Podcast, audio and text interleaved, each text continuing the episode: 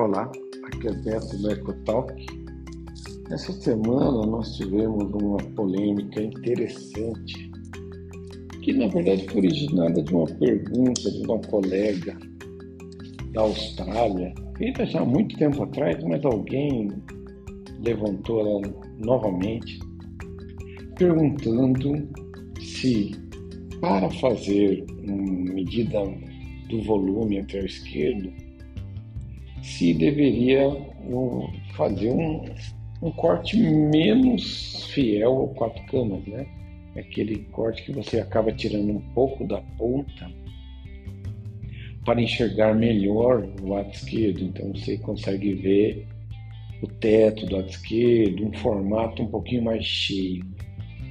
Realmente, quando você está estudando o lado esquerdo e quer uma visão melhor dele, e até descartar tronco, descartar alguma estrutura. É muito útil avaliar o lado esquerdo com essa inclinação e ver se tem realmente algum achado anatômico aí. Agora a questão era, deve fazer deste jeito para medir o volume do lado esquerdo? A questão é mais uma regra do que a imagem mais bonita ou a imagem mais feia.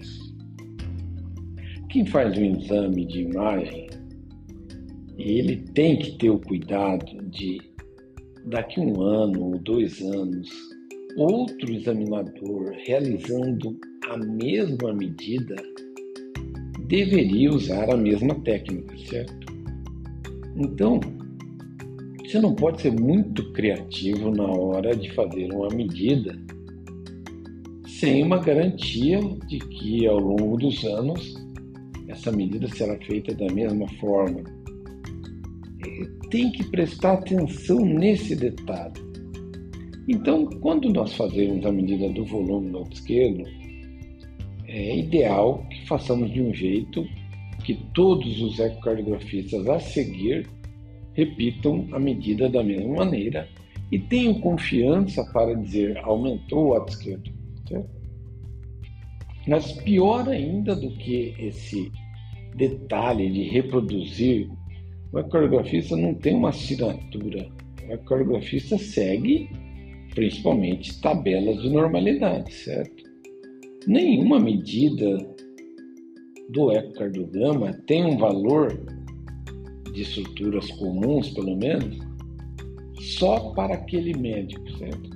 Só para aquele paciente. Não, todas as medidas que têm algum marcador, que têm algum valor epidemiológico, prognóstico, elas têm que existir junto com a tabela de normalidade. Então, a massa ventricular, por exemplo, ela tem a tabela de normalidade da massa ventricular o volume do lado esquerdo também.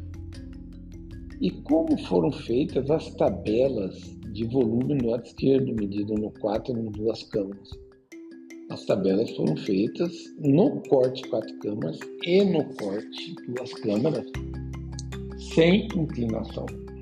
Então, como você pode usar uma medida feita de um jeito e supondo que dê realmente elevado, 38 ml por metro quadrado, e usar uma tabela que não fez esse corte, fez um corte que a gente sabe provoca um menor valor. Então, fizeram uma tabela com mil pacientes, cinco mil pacientes, medindo no quatro camas convencional e no duas camas convencional. E você, no ato isolado, resolve fazer uma medida diferente que sabidamente dá um valor maior. Não é o melhor para o paciente. Né?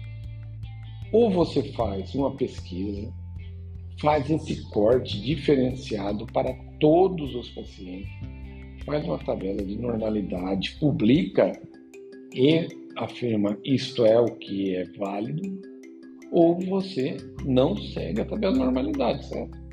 Falou, eu faço desse jeito, esse paciente eu vou repetir daqui a um ano e vou usar a mesma técnica e verei se neste caso o 38 ml por metro quadrado virou 42 ml quadrado e é confiável. Então, não é assim que funciona a medicina.